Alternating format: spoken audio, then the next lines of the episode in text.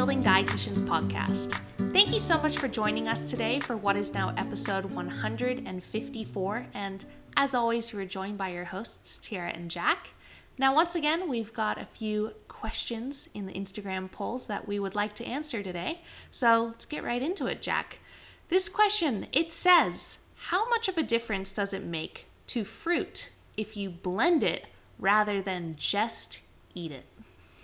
Great. So I guess we can break this down, pun intended, to in a few different manners. So does it make a difference in terms of nutritional value, in terms of the fiber? Mm-hmm. How satiated you are? Mm. So there's a few things to consider here. I'm assuming what usually when people ask this type of question, blending versus eating whole foods, they are referencing like the nutritional quality and the dietary fiber as well. But essentially, just because it's blended doesn't really alter the nutritional value or nutritional content or the dietary fiber as well. It's we I think often when people think about especially dietary fiber, they think about it as like a some sort of they think about it in the macro as opposed to the micro. Mm.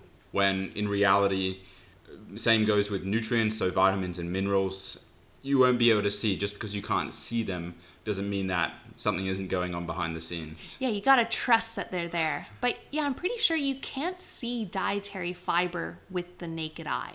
No, you it's just like looking at a plant or looking at a piece of food. The the what makes dietary fiber dietary fiber is that it's it's only partially or undigestible by the human body and that's to do with molecular structure of of the food itself. Mm, it's got those beta bonds. Mm.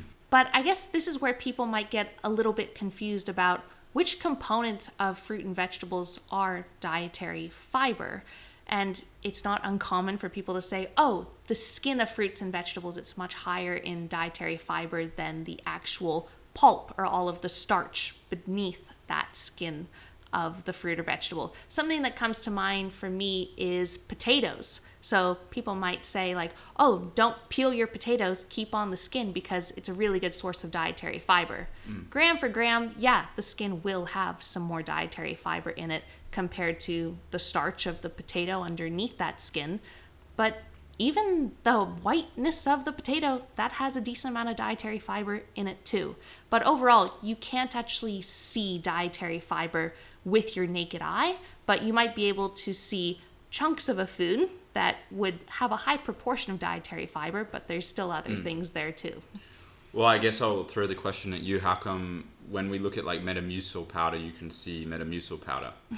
well, because as we even discussed this in another podcast, and that Metamucil powder isn't pure dietary fiber. Yes, mm. it has the psyllium husk in it, but it still has some digestible carbohydrates in there too. And usually make that stuff taste good, they actually add like maltodextrin and they add some sweetness, mm. some sort of sugar, some sort of digestible carb, which gives it that substance, that bulk. The same goes for a lot of things. So, for example, the female contraceptive pill, right? It's not just a pill of 100% hormones.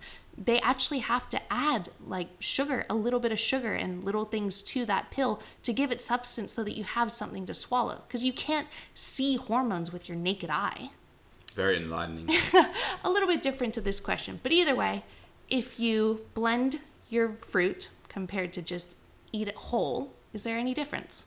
The only thing I that might come to mind is like some degrees of processing will lower the nutrient content, but mm. I think we're really going a little bit over the top then to look at just blending acutely because some might argue okay chopping up your vegetables and then frying them uh, and then or even consuming like pre-cut vegetables like the, those have a slightly lower vitamin c content for mm. example which is quite susceptible to forms of processing yeah, that's true because it would be a little bit more oxidized, wouldn't it? Or mm.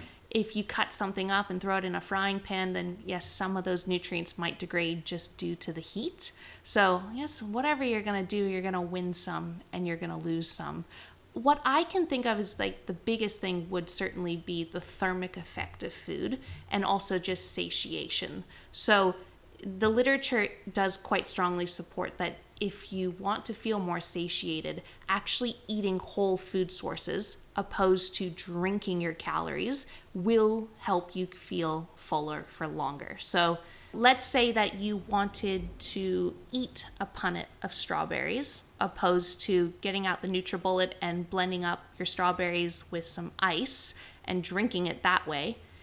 Generally, you actually will feel a little bit more satiated if you actually go through that motion of actually eating the strawberries rather than drinking them. And that's also combined with, you know, mastication and actually chewing your food. That helps to initiate digestion as well and stimulate certain enzymes.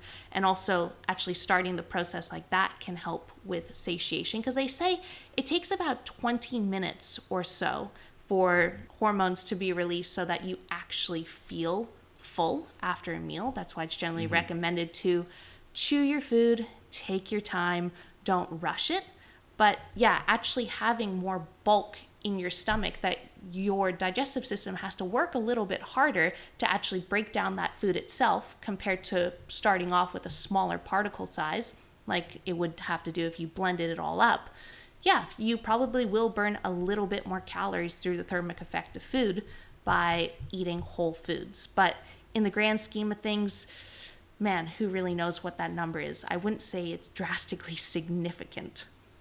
Yeah, the only other thing I can think of is when you blend something, you increase the surface area of it, which therefore might make it easier to digest. Mm, yeah, that's what I was thinking too. Especially so, for things like nuts, but maybe not so for fruit. Yeah.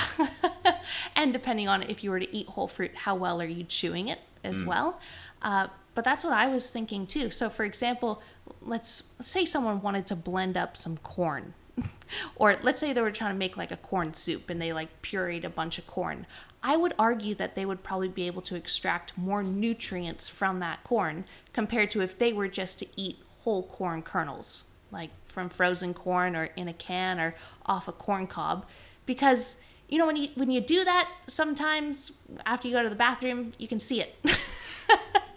so I would argue that like if you were to actually puree a lot more of your food, yeah, you probably are exposing more surface area so that digestive enzymes can do their thing and perhaps absorb a few more nutrients and you wouldn't quite have as many chunks in your in your toilet. In your toilet.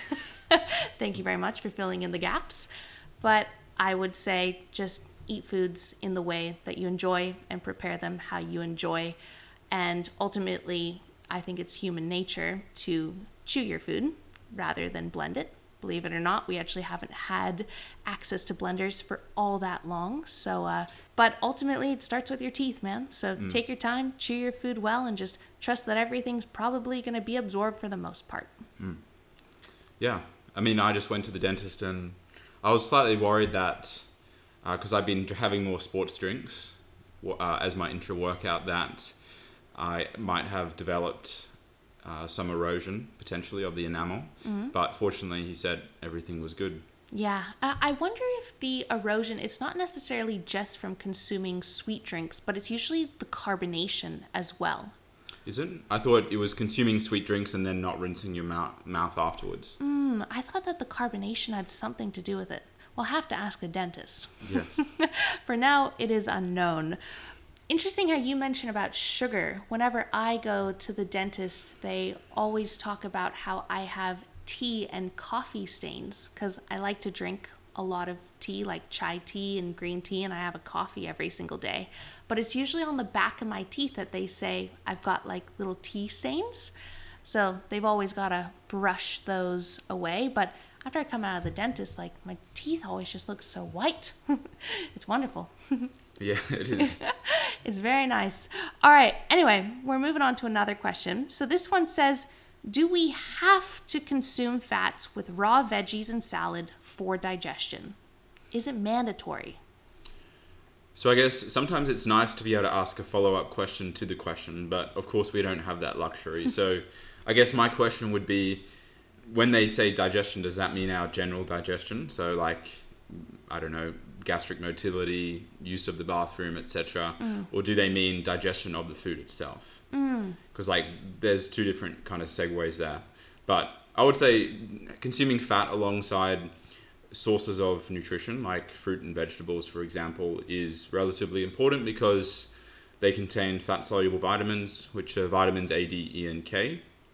Vitamin D less so because you can't really consume that in large quantities through food. But if we do consume fat soluble vitamins, given the name fat soluble, we do need to consume a fat source alongside them to maximize the absorption of them by the body. But I guess you could lump in digestion as an umbrella term for digesting these vitamins. Mm, certainly, like enhancing nutrient absorption. Hmm. So, what this might look like so, vitamin A, usually we can only get the bioavailable form pure vitamin A if we actually eat something like liver or perhaps something that might be fortified with vitamin A. But liver is generally one of the best pure sources of vitamin A because vitamin A is actually stored in the liver in animals. So, if you were to eat some liver from an animal, then there's actually even the risk of like suffering from vitamin A toxicity if you eat too much organ meat. That's why it's usually recommended like if you eat organ meat, try to limit it to about once per week or so. But I've actually been asked quite a few times in the last month about organ meat consumption mm-hmm. because the carnivore diet is becoming more and more popular, unfortunately. And it's like a big topic, especially with like Liver King on Instagram and stuff like that. And yeah, I think maybe it might be useful if we touch on organ meat consumption as well. Mm, well, I think the general gist is that with organ meat, particularly the liver, which is one of the largest organs in our body, it is responsible for a lot of energy metabolism and you store a lot of nutrients in the liver. So if you were to eat high amounts of liver, you can just run the risk of actually suffering from nutrient toxicity. Mm. Plus, remember the liver is where the do- detoxification occurs. so, like, you're kind of consuming the organ in the body which detoxifies everything. Mm. So, from that standpoint, It's it- like the filter cleaner. yeah, it's kind of like the kidneys in a sense. Mm-hmm. And I mean, not that, that I don't think it would be that harmful, but at the same time, it's kind of like where a lot of the waste kind of gets filtered out, which mm-hmm. doesn't particularly entice me to eat it. But uh, the organ meat, other than having nutrients in its bioavailable form, which is great, doesn't mean that it's like a worthwhile food to consume regularly. Like that's where what a lot of our other food is for is for obtaining good nutrition from. Mm. And just because something is super high in a particular nutrient, like X supplement, doesn't mean that we need to consume organ meat. Doesn't provide any additional benefits than than regular food. If anything, it has more negatives because you run the risk of toxicity level of something mm. like vitamin A. Yeah. And yeah, that's just one of the instances where people on social media are kind of touting organ meat. And even some of my clients have like come to me saying, "Oh, Jack, should I start eating organ meat regularly?" And the answer is almost always no because you just run the risk of toxicity. Mm. And it, again, it doesn't like the only reason I would recommend organ meat is if you genuinely like to eat it, and you eat it as a delicacy. But I don't think it really needs a place in a in a regular diet. Mm, I I agree. If if you want a little bit, then I'd say just have and enjoy a little bit. Obviously, it's very different in different cultures. Mm. Some cultures around the world really get amongst different parts of the animal, but Indeed. it's still certainly a good source of protein. But it's it's interesting because organ meat it's made of smooth muscle, and whereas our usual meat source Skeletal muscle. is skeletal muscle. But if you ate a heart, then that would t- be cardiac muscle. Interesting. Interesting. But either way, did- if you want, Are the textures different? Do you know? I've had heart before, and uh, yeah, cardiac muscle, it definitely does have a different texture to skeletal muscle. I've Hmm. actually never had organ meat myself. Yeah, I haven't either. I've Mm. had pate, but that's obviously quite textured in itself. Mm. Like it's, I haven't had like just a liver served up on the plate before. I've eaten whole snails before, and technically those little snails have some organs in them, right? Mm. Does that count? Either way, getting back to our fat soluble vitamins. So if you want like pure vitamin A, you like one of the best sources of that would be liver. But usually vitamin A comes from the non-bioavailable form, which we usually find in a lot of our fruits and vegetables that are either orange or yellow or red. So think of something like, Like carrots? a carrot, yeah, or some pumpkin or some capsicum, whatever it may be. These have beta carotene in them, which is the non bioavailable form of vitamin A. And the great thing about beta carotene is that there's no toxicity level. So it's safe to eat as much pumpkin or as many carrots as your heart desires. In fact, in some cultures like France, they purposely drink carrot juice so that they actually get this like tinge of orange to their skin. And I think anyone who's ever gone through a phase of eating something like a lot of pumpkin, you actually do start to turn a little bit of a tinge of orange. I know it's happened to me before. It's because that beta carotene it's stored within your skin, but you don't run a risk of toxicity. It's totally safe. Like your body will make that vitamin A available if it needs a little bit more vitamin A. Hey guys, just a reminder that we don't just coach physique athletes, but we do coach anyone with a health and fitness related goal. Therefore, if you are interested in getting in touch with us regarding our coaching services, you can always head over to our website at www.thebodybuildingdietitians.com or alternatively, click the link in the show notes below. After vitamin A, we have another fat soluble vitamin, vitamin D. Yeah, so vitamin D is mainly obtained from the sun, and especially in, I guess, colder climates, a lot of those people unfortunately would be vitamin D deficient without knowing about it. Mm, it's not even cold climates, even hot climates like Australia. Sometimes it's so hot that people won't go out and get enough sunlight exposure. Or if they do, they're super protective of their skin so they don't get sunburnt and they'll always go out with sunscreen and long sleeves and umbrellas. So, yeah, people all over the world can essentially be vitamin D deficient A. Yeah, and it's very easy nutrient to supplement with. It's very hard to obtain a toxicity level of it unless mm. you're taking stupid amounts, like sculling a whole bottle of vitamin D pills at once.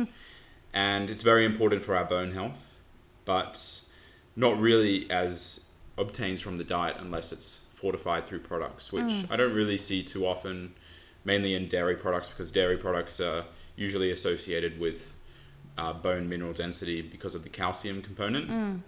And you can also get it from like things like bony fish. So, so for example, if you were to eat some sardines or some salmon with a few little bones in it, then you could actually get a little bit of vitamin D from that. But man, the sun or usually supplementation is your best bet.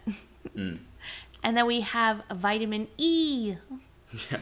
So vitamin E is a antioxidant, and it's one of the less talked about vitamins compared to vitamin A and vitamin K. But the common food sources of vitamin E are going to mainly be fruits, vegetables, particularly avocado. Mm, avocado is great. Really good source of vitamin E. And even like plant oils, some nuts and seeds. Like if it's going to be in a fruit or a vegetable, it's going to have to be a pretty fat source of a fruit or a vegetable. So something mm. like an avocado. or an olive maybe. yeah. And then we have vitamin K, which is mainly in green leafy vegetables. Mm. And like the, the interesting thing about green leafy vegetables is they contain a lot of oxalates, which kind of interfere with digestion and absorption. So you do need to consume a decent amount of them to actually obtain a sufficient amount mm. of vitamin K. And vitamin K plays a large role in blood coagulation. That's the way I kind of always remembered it with like coagulate and the K. Sound pretty similar. Mm-hmm. but the reason why I think this question was asked is that it said, do we have to consume a fat source with our fruits and vegetables to assist with digestion? So, like we said, we interpreted this digestion as in nutrient absorption. And in that case, yes, it's probably a fairly good idea because if you want to maximize the absorption of a fat soluble nutrient, then it would be pretty strategic to have a source of dietary fat within that meal. That doesn't mean that you need to drown that meal in olive oil by any means. If you have at least like 5 to 10 grams of a dietary fat source with a meal that has high fruit or vegetable content or high content of a fat soluble nutrient. So, like, for example, let's say that you're having your breakfast, but your breakfast it doesn't have any fruits or vegetables in it. Let's say that someone just had some cereal with a whey protein shake and some milk. It's really strategic to actually supplement with vitamin D in the morning because vitamin D is linked with melatonin synthesis, so it helps obviously with our sleep wake cycle. But because vitamin D is a fat soluble nutrient, you should be consuming it alongside a meal too. So if you were to consume your vitamin D in the morning with your breakfast, I would really encourage people to have a source of dietary fat with their breakfast, like at least five to 10 grams, if not more. Yeah, I would completely agree. Otherwise, especially if you might only have one meal per day, which is higher in fat soluble vitamin content, it's really important that you then make the most of it. Mm-hmm. And I guess you could also make the argument that perhaps it's not mandatory that the dietary fat source is in that specific meal, as long as you are having a source of dietary fat around that meal. So, what comes to mind for me is, for example, let's say that at night someone wants to have a nice big chicken salad, but they also enjoy a few squares of dark chocolate at night as well. They don't have to put their dark chocolate on their salad, sort of thing. Like, we know that digestion happens over a number of hours, especially if you're consuming fruit or vegetable content in the whole form. It's going to take a number of hours for that to actually be in your stomach and then going through your intestines to actually be digested and absorbed. So, even if you were to have your dinner, let's say around like six or seven o'clock, you'd probably still have a few hours following if you wanted to have some source of dietary fat following that, and that would probably assist with the fat soluble nutrient absorption as well. Mm-hmm. Yeah. Yeah, you make a good point. But I guess the other argument for dietary fat within a meal is just so that you have a balanced meal as well, and so that it is quite satiating. Because usually, if you combine a fibrous source of carbohydrates and some dietary fat and some protein in a meal, that's going to help satiate you quite a bit longer compared to if you were to just have a low fiber source of carbohydrates and just some protein. Yeah, I think fat is often underrated for satiation because we often see it as the most energy dense macronutrient, but it also does help slow down digestion as well, which actually brings us into another question. Yeah, we actually have this question again about fat. It says Does having fats prior to training decrease blood flow to muscles because you're slowing down your digestion? Yeah, it's an interesting way of looking at it, but I don't really think so unless you are eating within very close proximity to training and that meal is potentially very, very high fat or very difficult to digest. Mm. Because we know that when we are consuming food, there's like the parasympathetic and sympathetic nervous system. So Parasympathetic is prioritizing digestion, it's the rest and digest, and a lot of our blood flow will be directed to our digestive tract. Whereas the sympathetic nervous system, flight or fight, so basically exercise would fall under that category where blood flow is diverted to our exercising muscles. Mm. So that's what happens, and that's why people get a little bit sick when they eat in close proximity to training, especially in a very fed state, so in a calorie surplus because they're they're trying to prioritize two different opposing variables at the same time. Mm. But in that case, it's it's never gonna be one or the other. No, it's not. so it's never like your body's gonna be like, oh, I'm prioritizing digestion now, so I'm gonna shunt all blood away from your muscles. Or it's like, no, I'm exercising now, so I'm gonna shunt all blood away from your digestive system. One is obviously going to dominate, but it's it's never going to be the case where you've completely vasoconstricted an area that it's not receiving any blood flow in the slightest. I would say that if you started to exercise, your body would definitely get the memo and start to prioritize shunting blood to your extremities and to your exercising muscles. It, wouldn't necessarily reduce the amount of blood flow that is in your exercising muscles, but I think that you might just get a little bit of a stomach ache because there's no longer a significant amount of blood going to your digestive system. So basically, that food's kind of still in your stomach, but you're either running around or you're in the gym heaving heavy weights, but you've still got a meal sitting in there. So I think that's what will make you feel quite uncomfortable.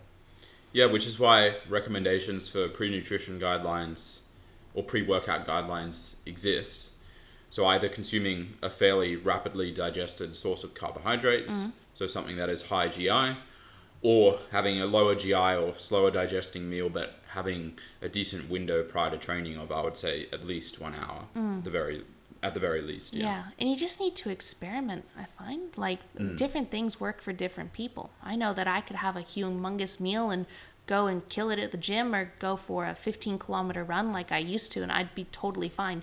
Like, your body is very adaptive and it will get used to literally what you're feeding it. but uh, different people digest food differently.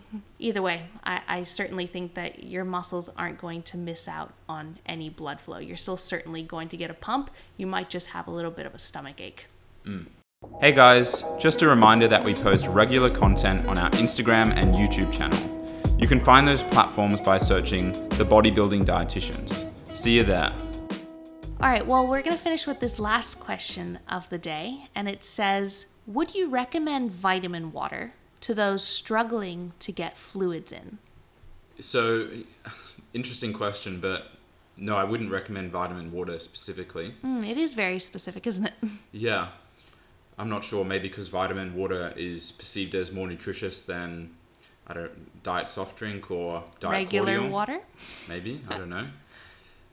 but no, short answer is no. I think flavored water like vitamin water or diet cordial, whatever you want to have, probably not diet soft drink, something that is more water based.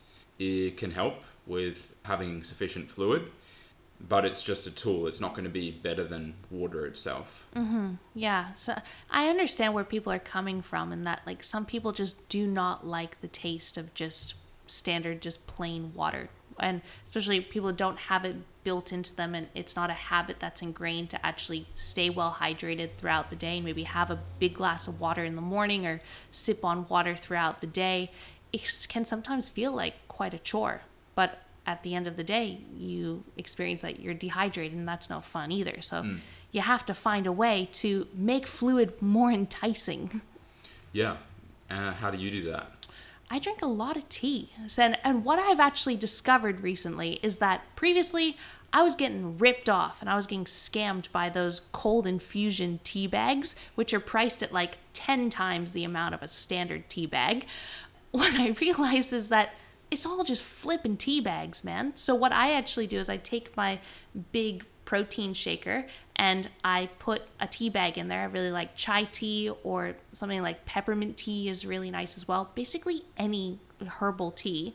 I put a few sweetener tablets in there and I just fill that up with cold water and I just keep that in the fridge and then I just drink that during the day and it tastes so nice. Like just having a hint of like chai in your water keeps me very well hydrated. I can't believe though, I, I literally feel ashamed that it took me so many years to realize they're all just tea bags. You can just buy the big ones in bulk, like the Twinings, where you get like 100 tea bags or whatever, and it's only a few cents per bag compared to, you know, paying like a dollar or something for a tea bag, which is just so silly. But yeah, cold infusion teas that you make yourself to be cold infusions, they can be hot as well. It's just tea. Uh, are awesome, and I'd say those are calorie free. I never track herbal teas because it's literally just the essence from whatever the hell the leaves are in there. Do you? How do you stay well hydrated? I just drink water. Mm. Yeah. Plain Jane. Yeah, I mean, I do drink pre workout and coffee as well, which contributes to your hydration and intra workout. But yeah, I, I'm not a fan of, I just don't have the appetite really to have something flavored. If anything, I'd just rather have a big glass of water. Mm. Because if I have something flavored, it then kind of interferes with my appetite regulation, and then I won't be as hungry for the next meal. Yeah, definitely. But remember, like, fluid doesn't just come from water bottles or the tap. Like, fluid is also in your food, it's also in, like, your cooking as well. So, if you're eating a lot of fruits and vegetables and you're eating foods that have hydration within them, so things like oatmeal or you're having cereal with some milk in it, you're making yourself some sort of soup, some rice, some pasta. Over the day, you are actually obtaining quite a bit of fluid from your food as well. And I'm fairly sure that fluid recommendations during the day encompass all just fluid that you're obtaining. It's not like you have to drink all of this fu- fluid purely just from a gallon of water. Yeah. Well, not alcohol. Oh, yeah, alcohol doesn't count. That just dehydrates you, yo. or no like bleach or toilet cleaner. Where the heck is this going? just stick to the confused T's. Well, I'm just I'm just making sure everyone's on the same page. Like it's it's just water-based products, people. yes, it is. All right, well, we're going to finish on one last thing for the day, and that's something that we learned this week. So, Jack, what did you learn? So I learnt uh, we were talking about Flo Rida, the musician, and yeah, he's kind of just fallen off the board, hasn't he? Like he doesn't really produce much anymore. What what's your favorite Flo Rida hit? Would you say? Mm, he wrote that song "My House," right? hmm Yeah. Did oh, didn't he also do that one? Well, he did Low with Chris yeah, Brown. "Low." Or That's was it right. with Chris Brown? No, it was with T-Pain, I think. Yeah, "Low" and "My House." Those are the two. Well, he did Right Round, the rendition of it. Mm-hmm. Yeah. Did you like that one? Yeah, that's a good one. It's pretty catchy. Cool. But either way, he hasn't uh, he hasn't been on the scene for a while. No, yeah, I think you were really missing him, and you were just telling me about him, and Oh yes, on our walk to the gym, I just brought up the topic of Flo Rida, not to be confused with Lowrider. mm, and not to be confused with a state in the United States of America. No, but that's in fact what I learned this week is that his name is derived from the state, Florida. Flo Rida is from Florida. He is from Florida, right? I believe so. Yeah. yes. Oh man, but boy, that blew my mind when you were like, "Oh my gosh, Flo Rida is Florida." Mm. Just hyphenated. Very, very inventive, but Dude, he he doesn't need to write a single song for the rest of his life. He could just die with that in his name. I am Florida. potentially. but yeah, if he does want to make any intro music for TBD, then he is more than welcome to. Okay. Maybe you could. I think you could join in with him. yeah, dude, I'd sing backup. Yeah. Well, anyway, what did you learn this week? Okay, well, I learned this week that I might not be needing you for much longer eh, when it comes to taking progress photos because discovered this awesome app which you actually told me about but I've taken full advantage of it. It's called Lens Buddy. So Lens Buddy is an app that you can download. It connects to your camera and you can select how many seconds you want it to frequently take photos because in the past I used to be that person prior to meeting you with progress photos how you set the self timer to like 10 seconds then you run up against the wall take the fi- picture you run back see if you got the shot and you go back and forth. Then i graduated to taking a video of myself and then taking a screenshot from that video but now discovered this app called lens buddy that you just set you're up and it just takes pictures for you. You could call them bursts, but it's not quite the same as bursts because they're still a really good quality photo. And you can say, I want you to take a photo every second, two seconds, five, ten, whatever you- it may be. Every hour, if you wanted to. Yeah, that's a long time to take spending progress. I mean, you take a while to set up for each pose. So. Yeah, I do. Well, I want to get the shot. You know what I mean? But now I don't have to frustrate you because I think every girl out there with with an Instagram boyfriend, he, she's got a pretty frustrated Instagram boyfriend sometimes because it's like, oh no, you just need to get this angle, or you know, just take more. I'll just delete them later. So now Lens Buddy can do it for me. I can mm. take all the photos I want. I can pick the one that I want, and I can delete the rest. So Is it dog friendly though? I think it's dog friendly. I'm sure Sam could operate it. I'm sure we'll be using it in future when we want to get family photos with the dogs. Mm. But yeah, absolute game changer Lens Buddy has been for me because I swear behind every photo you probably see of someone on Instagram, there were like another 200 in their camera roll and they picked the one. Indeed, yeah. Yeah, so you better like that photo because they probably went through a lot of sifting to get that one. Either way, that's uh, that's what I learned this week. It's changed the game for me. Well, thanks for listening, guys. If you enjoyed this episode and you learned something, particularly those last two points, then be sure to give us a five star rating on Spotify or iTunes. Mm-hmm. And if you enjoyed the episode, please repost it onto your social media. Tag myself, tag Tyarra, tag TBD, and we'll see you next week. Bye.